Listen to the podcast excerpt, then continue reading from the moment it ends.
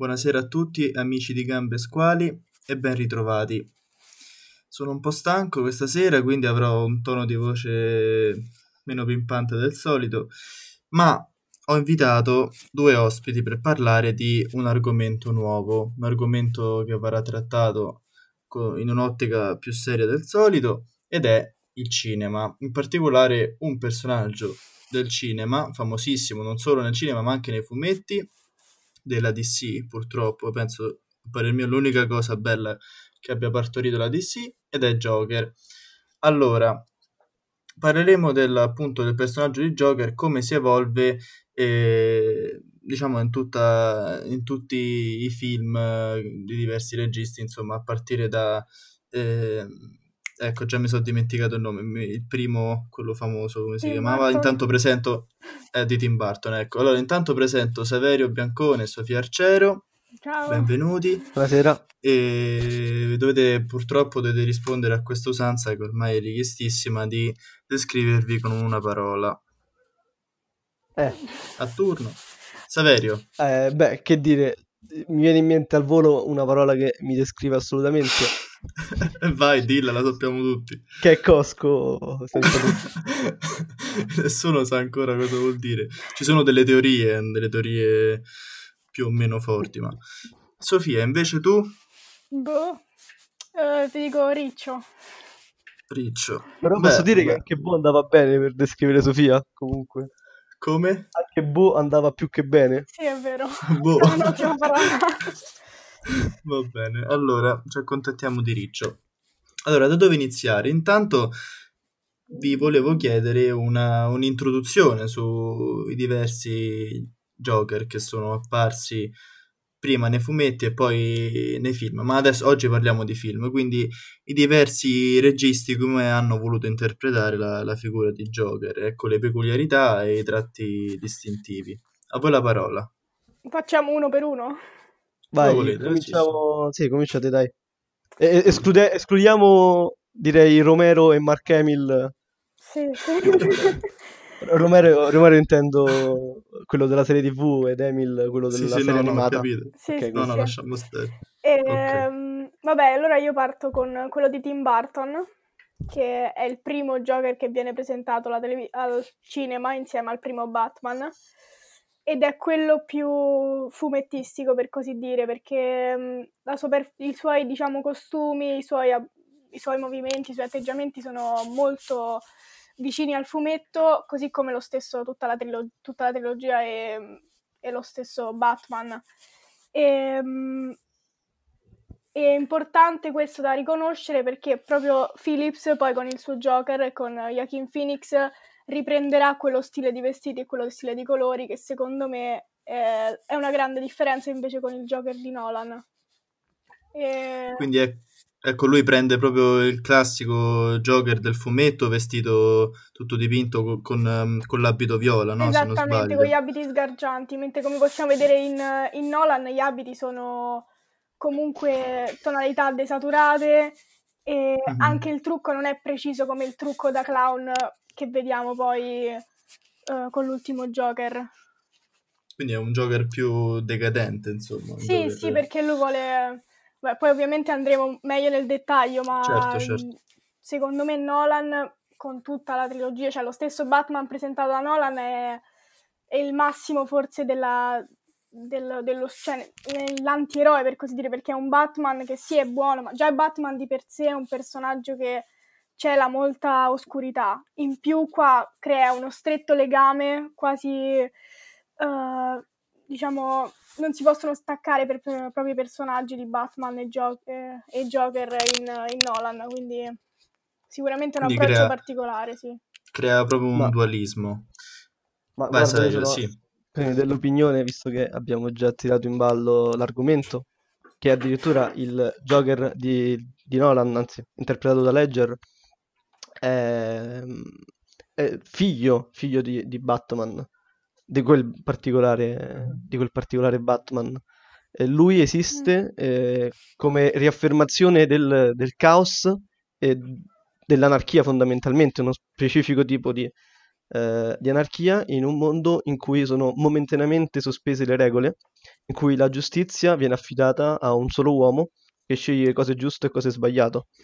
E in quel contesto e solo in quel contesto può nascere una figura eh, come Joker che cerca di annullare ogni, ogni forma d'autorità. Almeno questo no, ecco, penso. quindi se io, ecco, se volessi descriverlo quasi come anche un, um, come dire, uno scontro quasi, quasi morale tra, tra Batman e quello che sembra più un suo sembra quasi un alter ego della, di Gotham, un, una Gotham inconscia quasi, no? che ancora deve, ancora deve uscire fuori e che, che, che freme, insomma, e sembra quasi un, uno scontro, appunto, un dualismo, in questo caso molto dinamico e volto appunto a quasi descrivere più un, un dibattito etico-morale, ecco. Sì, ma infatti ma... Gotham, sia in uh, Nolan sia nell'ultimo Joker, è quasi un, un, personaggio, è quasi un protagonista perché la città fa parte comunque dei personaggi e fa parte del contesto che poi li trasforma. Poi ovviamente noi Joker di Nolan, anzi di Heath Ledger, lo vediamo già come Joker, lo vediamo già come cattivo per così dire, mentre Phillips ce lo presenta come protagonista, quindi quasi creiamo un'empatia con lui però è anche mm-hmm. la città che lo trasforma in Joker e è una città che oltretutto lo acclama solo dopo che diventa Joker, quindi è, è, ovviamente questa è una connessione importante tra il personaggio e la città. Sì, Saverio, volevi che... aggiungere qualcosa? Sì, sempre su questo fatto di Gotham che, che è protagonista. E lo vediamo emblematicamente in quella che è la, trasfi- la trasformazione eh, di, um, non mi ricordo, uh, di Harvey Dent. Ecco ehm, che è quello che poi consegna di fatto all'interno del Cavaliere Oscuro eh, la vittoria, eh, quantomeno morale, Joker, eh, cioè l'aver trasformato appunto certo, il paladino sì. in, eh, in, quello che è, che è, il Joker. In questo appunto la città gioca un ruolo, eh, un ruolo fondamentale, cioè eh, una città nel quale, nella quale non è più possibile amministrare la giustizia ordinaria e appunto viene momentaneamente eh, soppressa in questa emergenza di criminalità la giustizia mm, ordinaria. E, e, in questo appunto il Joker cerca di dimostrare come eh, egli sia, sia, in grado in un determinato contesto, la volontà di dare fuoco al mondo, come dice credo Michael Caine nel film, eh, eh, appunto di trasformare il, il, migliore, sì, esatto, il migliore di, di, di Gotham nel, nel peggiore. Eh, anche se poi alla fine, volendo, nel finale poi abbiamo anche il controaltare a questo, a questo fatto, insomma, nella scena dei due, tra- dei due traghetti, no? Quando ci sono le due bombe certo. e alla fine nessuno dei due traghetti sì. esplode. Quindi diciamo c'è anche poi lì. Vabbè, quello uh, perché Nolan voleva dare, voleva dare una speranza alla fine. Un po', un po' all'americana forse, ma secondo me voleva dire comunque nel caos e nella, anche nella trasformazione del bene in male e nella confusione poi c'è del buono. Sì, sì. Però per fortuna... Quasi come... Vai, vai. Per fortuna Nolan è britannico, Vabbè, non è americano, quindi... Eh, quindi alla fine vince, vince comunque... diciamo... Sì, sì, quindi alla fine vince comunque il cattivo. Quindi questa cosa è molto sì, apprezzabile, sì, sì. secondo me. No, no, sì, quello sì. Nel film sì, però secondo me quest... cioè, lui alla fine vuole mostrare una sorta di di lato positivo perché il film è la, cioè nel senso quel film è completamente oscurato dalla performance dell'attore cioè Joker è indubbiamente il protagonista. Assolutamente è, sì è ma anche è, il personaggio Guarda... di cui ti importa di più non te ne frega niente quasi del resto. Ma anche se guardiamo dal punto di vista della struttura narrativa eh, di fatto lui ricopre il ruolo di protagonista sì, cioè, il, protagonista chi è? Colui che, che, agisce, l'antagonista è colui che reagisce alle mosse del, del, protagonista, detto proprio in soldoni. E lì chi agisce è fondamentalmente certo. Joker. Sì, sì, sì. Infatti poi quello diciamo di cui pecca forse il terzo capitolo è anche un antagonista che un po' zoppica via. Ti riferisci a quale? Eh, il, ter- il, Cavaliere Oscuro Ritorno, eh, Bane interpretato da Tom Hardy. Bane. Esatto, che ah. Tom Hardy è un attore che adoro, però eh, diciamo, per carità, eh, c'hai un, un paragone che... Eh, un sì, precedente cattivo che insomma è inarrivabile. sì, Sì, esatto, era difficile. Sì, che poi si va a vedere anche lì Bane è solo un fantoccio della figlia di Rachel Ghoul, no? Mi sembra, se non, sì, sì. non ricordo male. Allora, esatto, sì, esatto. volevo proprio parlare un attimo, per caratterizzare un attimo, prendere, ecco, adesso abbiamo parlato del, del Joker eh, di Ledger e, e quello di, di Joaquin Phoenix principalmente, ecco, magari ecco se Sofia dopo ci vuole parlare anche o Assi anche tu Savero ci vuole parlare anche di Tim Burton di, di, del Joker di Tim Burton che, che, comunque diciamo è stato il primo come ha detto prima Sofia anche quello che ha caratterizzato più il personaggio del fumetto ecco. Però prima quindi scusate quello, su... quello di Jared Leto facciamo finta che non esiste siamo d'accordo? anche per amore di Jared Leto che anche, è un attore che adoro anche lui però Considera che anche Jared Leto fa finta che non esiste, quindi penso che... Sì, ma lui è, ancora si vergogna. D'accordo, d'accordo. Eh, quello non esiste, non, non, è contemplato. Ecco, però appunto caratterizziamo un po' questo, questi due giochi. Abbiamo caratterizzato soprattutto quello di, di Ledger. Ecco, forse vogliamo parlare anche da un punto di vista più, più specialistico, visto che voi comunque siete studiati in materia, il, l'attore Joaquin Phoenix e come ha interpretato questo Joker che è particolare. Ecco. Eh, vado io? Sì, vai, vai. Volete. Eh, siamo in tre. Vabbè, come, come ho detto e ripeto perché è abbastanza fondamentale noi il film, nel film di Joker di Top Phillips non vediamo Joker, vediamo, vediamo Arthur Fleck tutto il film e lui alla fine si trasforma in Joker, quindi sicuramente proprio è un altro approccio che lui dà e proprio un altro approccio anche verso di noi. Il contatto che noi abbiamo con questo personaggio è, è diverso rispetto a quello che abbiamo con, uh, nel film di Nolan. E, um, lui viene presentato come una persona che uh, ha una malattia, che è quella della risata, e suo, la sua volontà non è quella di bruciare il mondo, come poteva essere quello del Joker di Nolan, ma è quella di far ridere la gente. Quindi lui parte come una persona positiva e noi piano piano veniamo, vediamo come lui viene distrutto e viene sminuito e viene umiliato dal, da Gotham e dalla sua popolazione e noi siamo con lui, cioè noi proviamo empatia per lui. Quando viene picchiato certo. all'inizio per il cartello o quando, o quando comincia quella storia d'amore che, mm, spoiler, è immaginaria.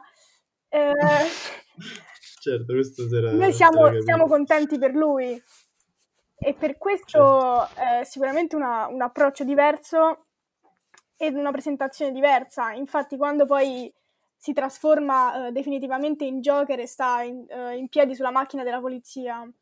Cioè là diventa quasi il paladino del popolo che combatte contro un nemico comune che è l'elite ricca.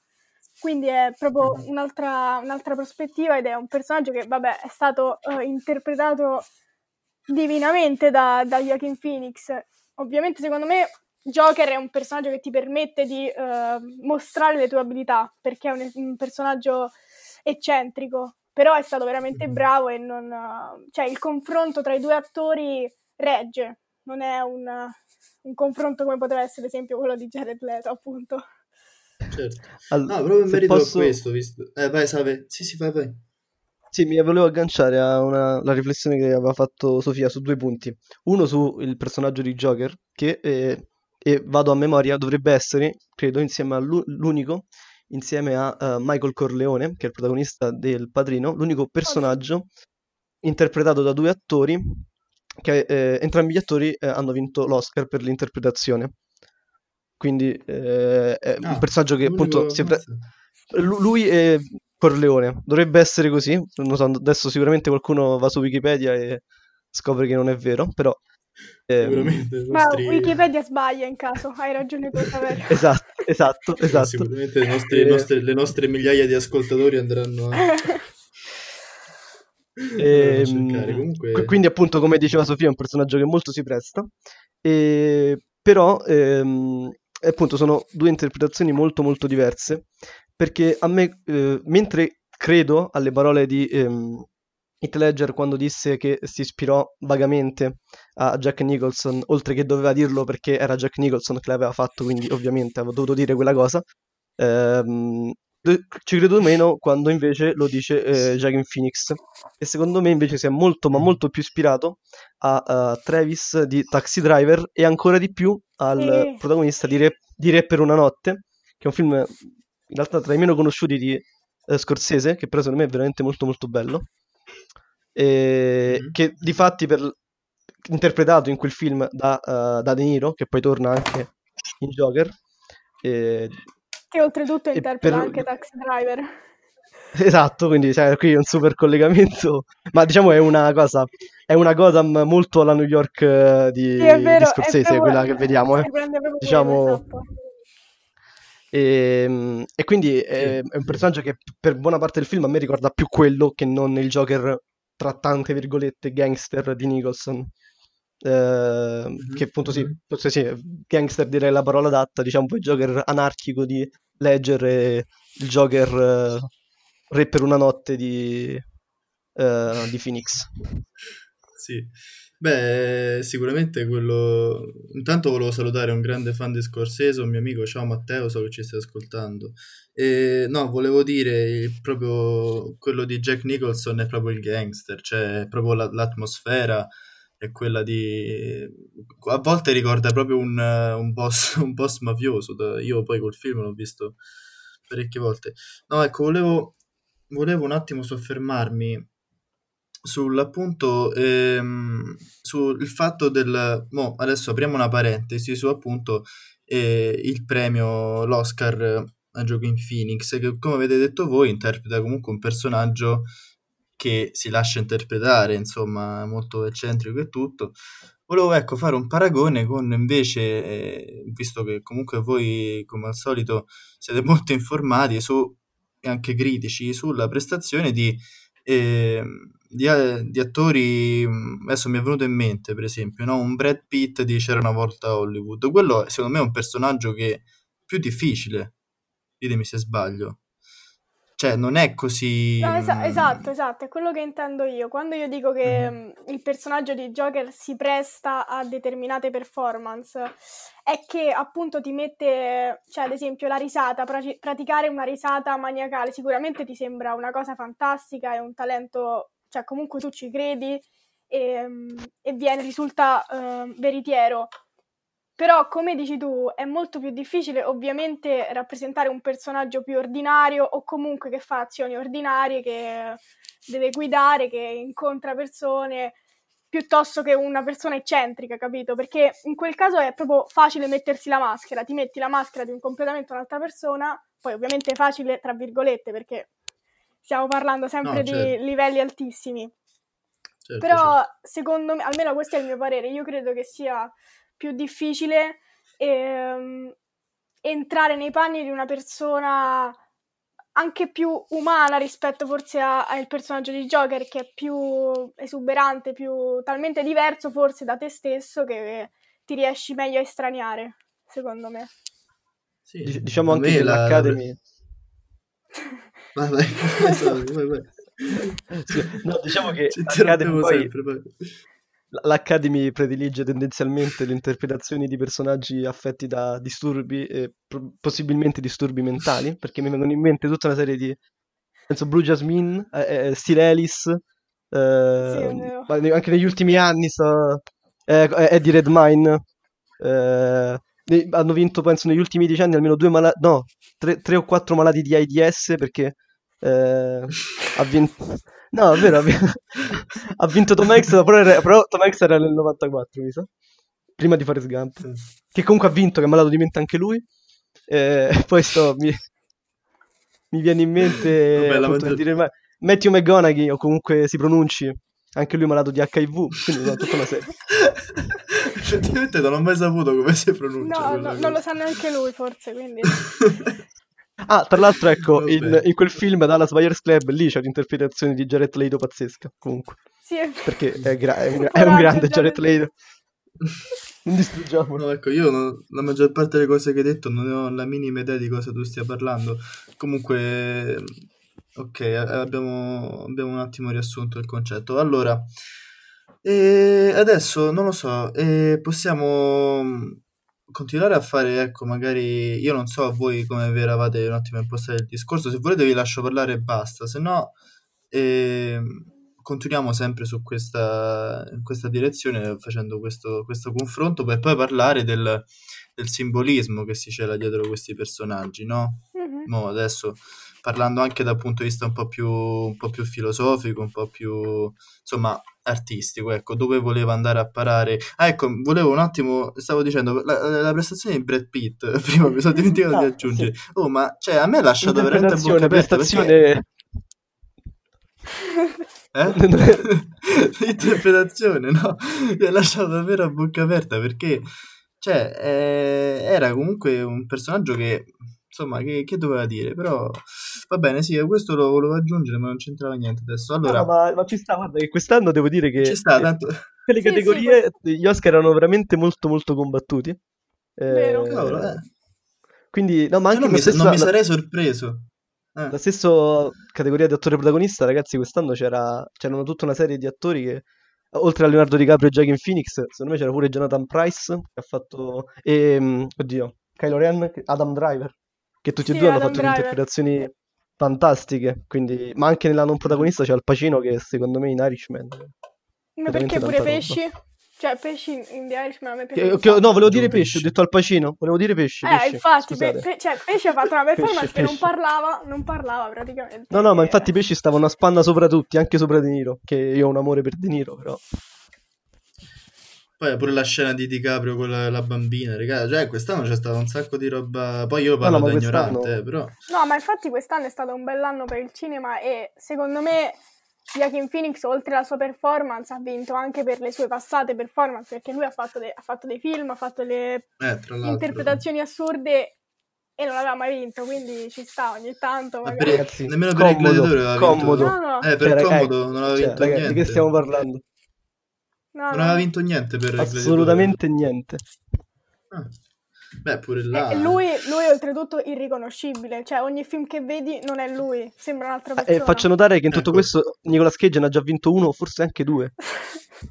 non sono sicuro, no, uno sicuramente. Lo sai, uno sa sicuramente. Due, lo sai, mi sa due, l'abbiamo controllato l'altra volta. Perché Proprio forse l'altro era... Se volete controllo in diretta. Guarda, forse l'altro era vai, per il produttore vai. però, mi pare. Voglio, spero, anzi no, mi pare, spero. Però... Volta... Miglior attore e miglior attore. Eh, no, Las Vegas e ladro di orchidee. lo sapevo, lo sapevo. L'altra volta stavo parlando con dei miei amici e appunto ci siamo scandalizzati proprio da questo. Beh sì, cioè Joaquin Phoenix, è... ma pure Leonardo se ci pensate ne ha vinto uno solo. Ma, però allora, posso dire l'ha vinto per, per, quello che io reputo il suo miglior ruolo, quindi adesso questa no. opinione è, in contro, super controtendenza, però secondo me la, il suo per miglior ruolo. Per te Sofia per invece... me no, per me già The Wolf of Wall Street uh, meglio. Era meglio, sai pure secondo me. Perché, però ragazzi... Secondo, secondo me lo stesso eh. motivo di Joker.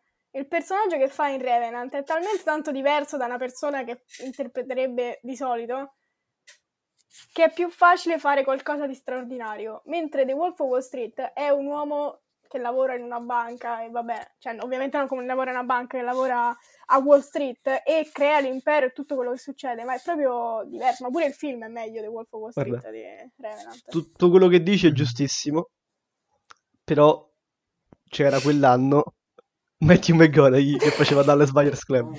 È vero. Che poi quella cosa, eh, diciamo, se lo meritava secondo me più lui. Cioè, vabbè, poi per carità due interpretazioni incredibili. Però sono, sono, quell'anno sono uno dei pochissimi anni in cui mi sono trovato abbastanza d'accordo. Mm.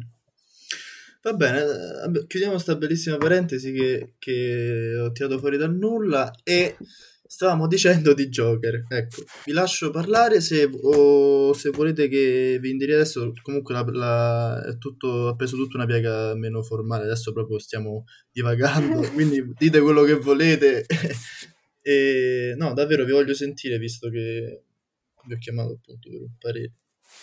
Vai, comincia te, Save, adesso. Comincio io. Allora, che vabbè, da dirci? Eh, che dire? Anzitutto, secondo me, visto che appunto a quanto pare ci stiamo concentrando più sul Cavaliere Oscuro e sul, e sul Joker, partiamo dicendo dal fatto che il Cavaliere Oscuro eh, possiamo già affrontarlo nel, in un'ottica di distanza. cioè è, usci- è un film che ormai ha 12 anni. E... 12 anni? Del 2008, o forse sì, 2009 in Italia, però sì, eh, del... quindi possiamo già anche affermare insomma, che resterà abbastanza impresso nelle memorie di tutti come, eh, come film, perché eh, mi sembra evidente, insomma, se resiste 12 anni, ancora se ne parla, ancora Madonna, stupisce. Ha veramente 12 anni? Esatto, sì. eh, forse... È... un pochino. Quindi aspetta, ho direzione dei Nelli quanti anni Vai avanti. eh, troppi, Gabri, troppi. Tipo 17. Eh... Oh cacchio, sì. E non vedere quanti ne ha Harry Potter o Toy Story. no, no, no, vai avanti, vai. Eh, Joker, eh, diciamo, ha già ottenuto un risultato straordinario, che è stato vincere la Palma d'Oro a Venezia. Eh, mm. Cosa che speravo, ma onestamente non ci avrei messo un euro. La Palma d'Oro non si vince a Venezia, però va bene. Eh, il Leone d'Oro. Scusate, scusate, avete ragione. Cancellate questa parte. No, no, che gli va. eh, e ha vinto appunto il Leone d'Oro, scusate, eh, cosa appunto incredibile, quindi segnale che eh, evidentemente la, la, giuria di Venezia ha ritenuto, insomma, lo considera qualcosa che evidentemente rimarrà abbastanza impresso nelle memorie, cosa che di solito succede nei film che vincono i festival, che di solito ci beccano più che più che gli Oscar, anzi molto più che gli Oscar. E mm. quindi abbiamo buone, buone, speranze in questo, ma appunto dobbiamo anche vederla sotto questo punto di vista.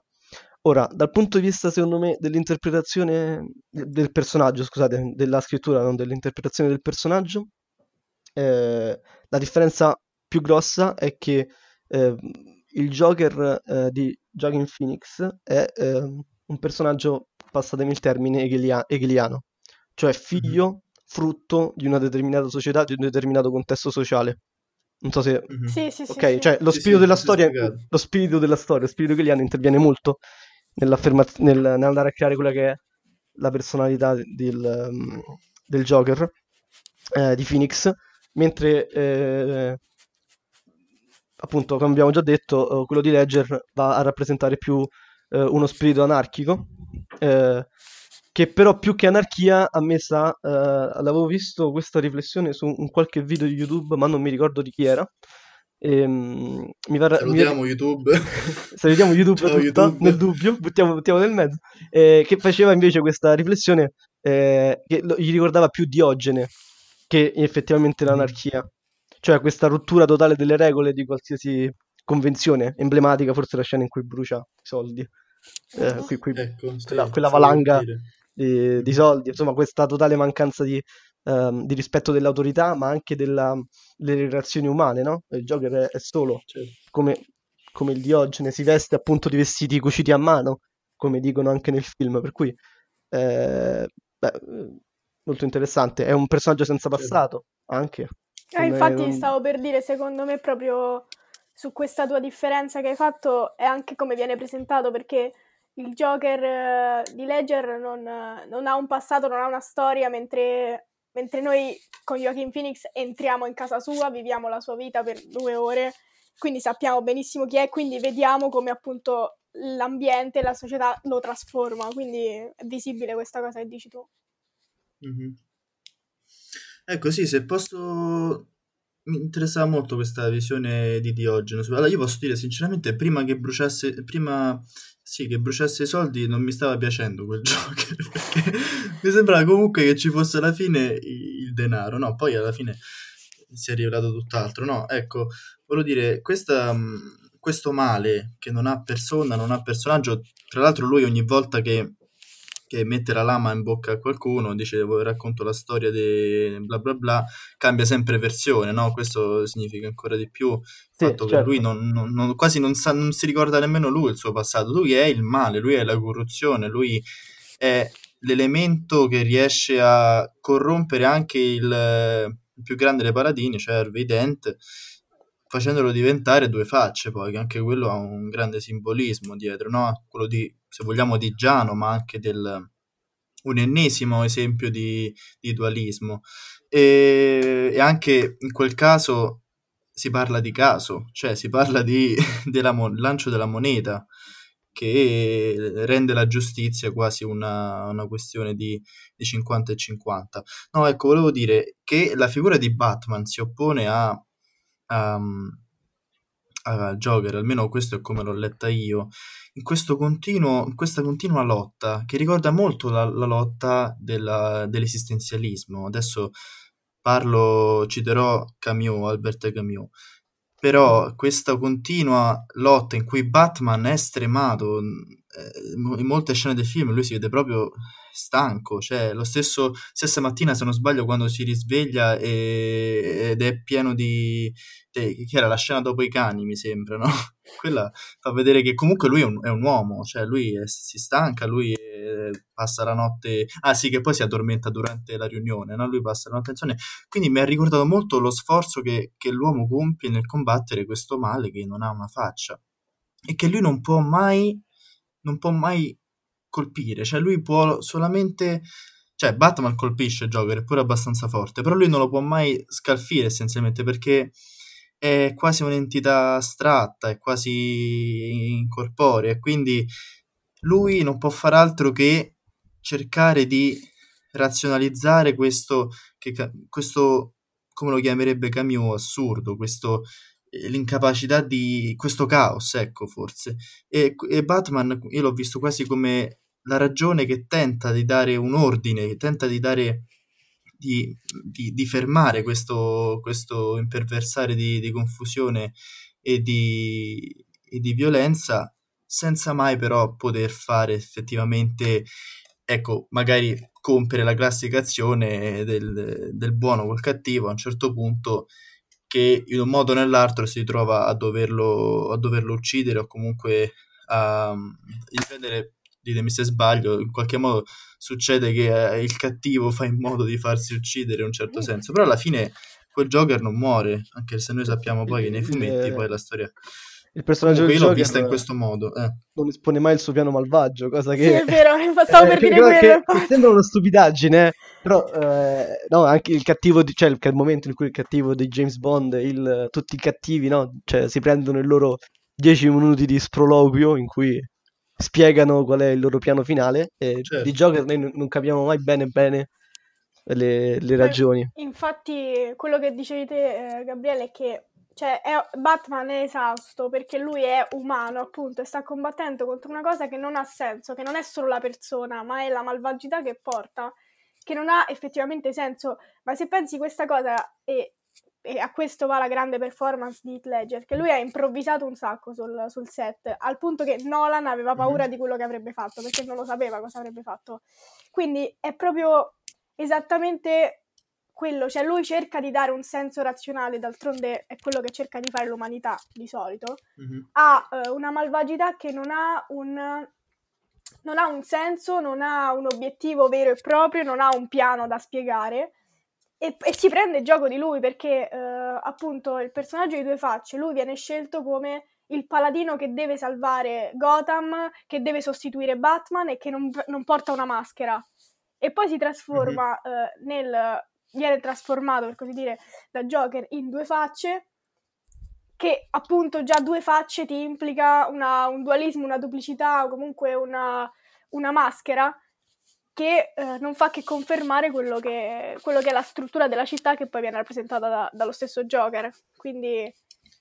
Quello che è la struttura poi, se vogliamo estendere il discorso, di tutto, cioè il dualismo esattamente, esattamente. la ricerca di un'omeostasi, di, di un equilibrio è, ed è un tema realizzato secondo me veramente in modo magnifico. Ecco, io con questo poi in quel film ho rivisto il mito di Sisifo, adesso non so se voi sapete sì, sì, sì. di Camus, Della, è il, il portare roccia, il macigno, esatto, portare il macigno sopra il pendio per poi vederlo ricadere. No, questo scherzo che fa l'esistenza all'uomo che però si sforza in eterno di, ehm, di affrontare il male, cercare il male. Vabbè, nel caso del, della filosofia parliamo di altre cose, ma nel caso del film Batman cerca di, di lottare con il caos e ci riesce, ci riesce semplicemente nel continuare a farlo. E, e il suo è, un, è, una lotta senza fine e vince alla fine che Beh, ci riesce, ci riesce dando un ordine al caos con una bugia, che è la bugia della fine in cui eh, appunto della... eh. raccontano di un arvedente eroico. Sì. Giusto. Quindi forse l'ordine è anche frutto della bugia, non lo so, potrebbe essere, ah, ma mi era... mi era venuto in eh, mente, ho... ho, una domanda per Sofia invece adesso, eh, cosa ne pensi? No, no, non è in merito al discorso, sono d'accordissimo. No, eh, sì. potrebbe essere che il terzo capitolo, che diciamo anche perché i primi due erano ben fatti e quindi era difficile fare qualcosa di meglio, il terzo capitolo, diciamo, della trilogia di Nolan è il più debole. Questo penso siamo abbastanza mm-hmm. d'accordo. Sì, sì, sono d'accordo. Potrebbe essere anche perché, a differenza dei primi due, eh, lo scontro si sposta dal piano mentale a quello strettamente fisico. Cioè, comunque è molto, un film molto più basato sul, sul, sul corpo, sulla lotta. La, sì. La, sì, sì. Cioè, c'è la scena in cui lui deve superare il pozzo con tutti i canti dietro, al di là dei problemi di sceneggiatura di quel film, eh? eh eliminando quello.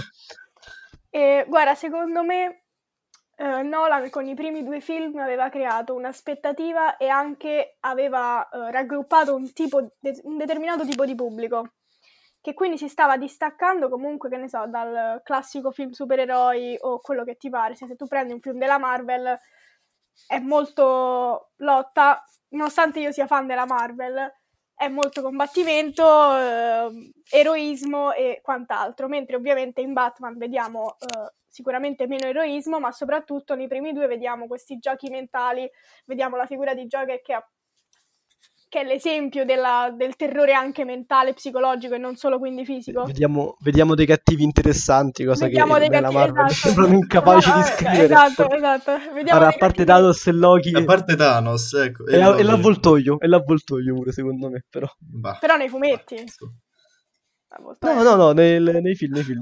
Non ci stava. Vabbè, vabbè, eh, vabbè diciamo... è un film per bambini Spider-Man, palesemente. Ok, ok, ok. E, e quindi, eh, sto parlando me... di Spider-Man nuovi, eh? Sì, sì, eh, sì. Quelli, Tom Holland ha 15 anni. I, I, primi due di Raimi penso abbiano dei, dei cattivi intoccabili, soprattutto il secondo, Dottor, Dottor Octopus, che è spettacolare. Ah, sì, sì. E, ehm, e dicevamo Scusate. quindi che, Scusate. Uh, quindi secondo me, eh, non solo, vabbè, a parte i problemi di sceneggiatura come dicevi tu, ma proprio in generale il terzo film ha, ehm, ha fatto crollare un po' la visione che si era fatta di quella trilogia, di quel personaggio e di quella lotta. E quindi secondo me anche per, perché se fosse stato un altro pubblico che, che ne so, il pubblico di Transformers che è abituato a vedere le lotte, dici figo il combattimento, figo le cose fisiche. Se te sei... Uh, dinosauri. Oh, esatto, se te ti abitui a Joker, a un personaggio come Joker che è irripetibile, che è una figura che... che cioè, quelle, poi quella performance, quell'interpretazione assurda, e poi ti viene il film dopo che te magari c'è l'aspettativa dici adesso che cosa mi presenta, e eh beh, niente. Quindi vai là e fai. Guarda, io sinceramente del terzo film mi ricordo solo tanti pugni e cazzotti. Eh, esatto, cioè, esattamente. Allora, eh, diciamo quello. che il terzo film della trilogia ha il difetto quando tutti i film di tutte le migliori trilogie. Dicevo questa cosa l'altra volta a, a Federico. Avevamo fatto mm. questa discussione, cioè che Salutiamo la... Federico. Cioè, le migliori trilogie hanno il secondo capitolo che è il migliore eh, abbiamo fatto tutta una serie di, le- di, elenco in cui questo funziona. Non nominate Matrix perché stanno facendo il quarto, quindi non è più una trilogia. li ho, li ho, vi ho bloccati subito. No, e... guarda, lo sapevo, lo sapevo che sto... adesso si sono fermati, eh... però sì.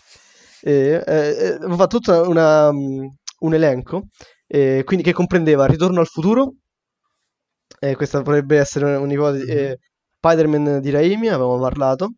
Il Signore degli Anelli. Il Signore degli Anelli, esatto, ce l'ho sì. qui. E la, anche e anche eh, il padrino avevamo detto e poi a Beh, metà stavamo e poi a metà stavamo sulla trilogia del dollaro nel senso che comunque per qualche dollaro in più è migliore di per un pugno di dollari poi forse il buono il brutto e il cattivo è il migliore dei tre però eh, mm.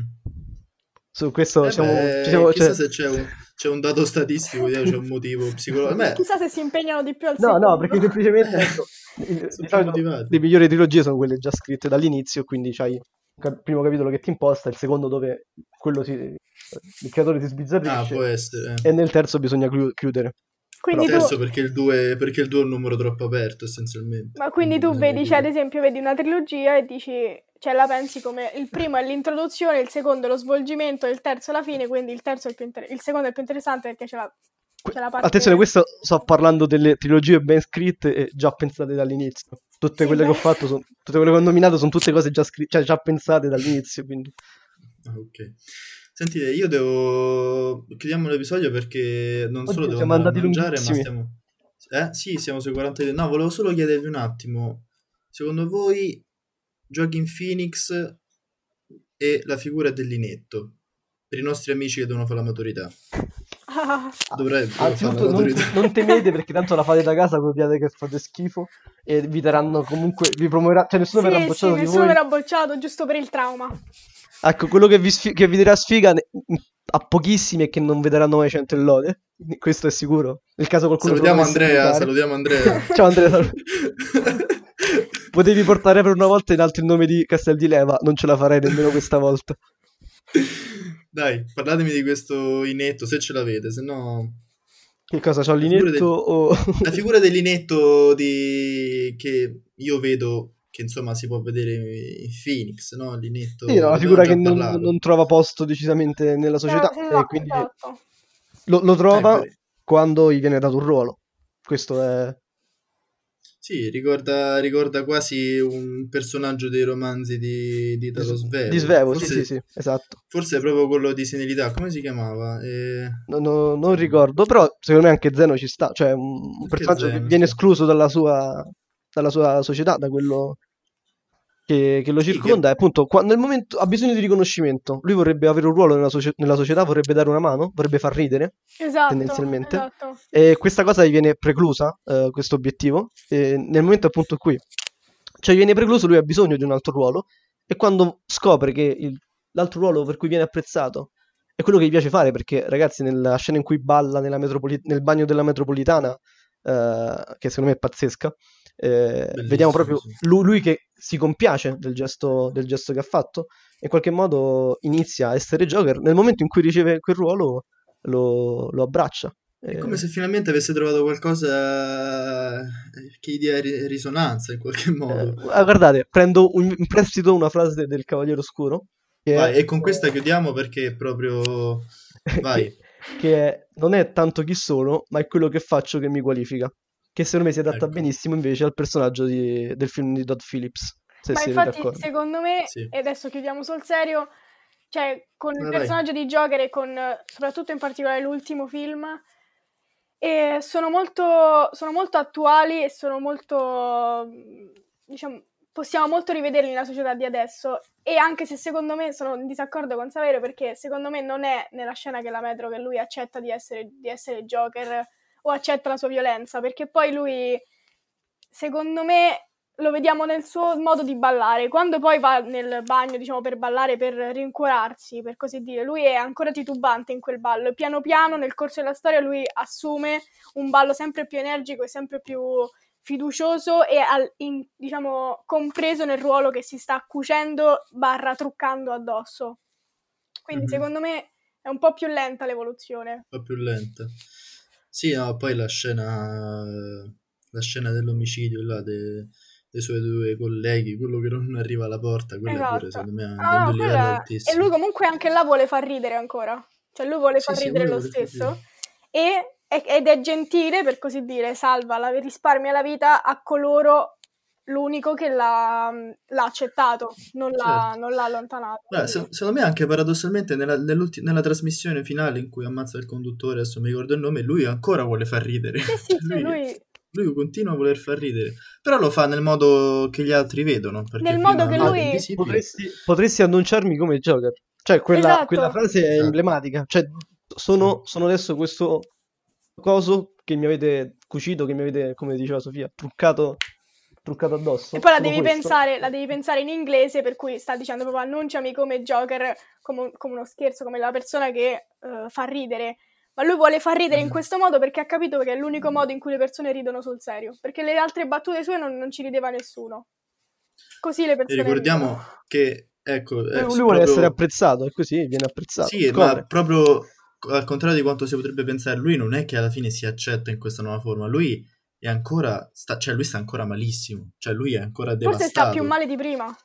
Sta più male di prima, è, è solo che ormai è arrivato a una fase di nichilismo totale e, e se fosse solo un nichilismo ok, se lo tenesse per sé, ma è proprio una, una spigionare violenza e tutto che... che lui, proprio... lui, cerca continuamente un'appartenenza. Cioè, esatto, dalla famiglia. Padre, cerca il padre, evidentemente il padre, è una fantasia della madre, spoiler. Eh, spoiler dopo aver spoilerato, è inutile. mettilo, mettilo Quindi... nel titolo. Spoiler alert. metto il titolo così. Quindi lui è un personaggio frutto di una società marcia e ci sono state anche molte critiche a questo film, già eh, instiga la violenza, instiga di qua, di là. Ovviamente queste critiche sono partite dagli Stati Uniti. Sì, allora... no, perché nel momento in cui non, non, metti una linea nera gigantesca in cui qua ci sono i buoni e qua ci sono i cattivi, per gli americani sì. diventa di E devo dire la verità che l'ha fatto un po', eh, perché poteva benissimo finire sì, il film quando lui stava in piedi sulla macchina della polizia, sarebbe stato un gran finale, invece no, dobbiamo far vedere che è stato rinchiuso in un manicomio e sta facendo l'interrogatorio ed è super cattivo.